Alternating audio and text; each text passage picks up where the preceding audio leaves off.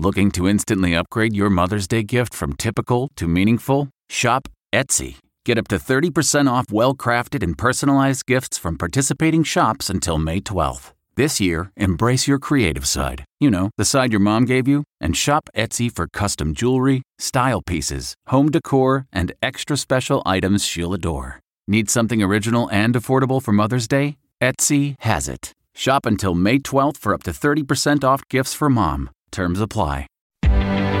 Reporter's Notebook.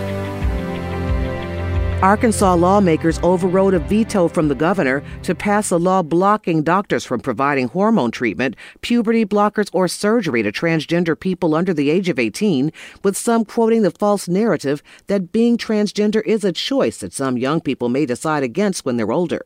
But LGBTQ and civil rights advocates argue that the law puts undue pressure on young people who already face bullying and depression and are also at a high risk for suicide. Some call this a backlash against the increased visibility of transgender people.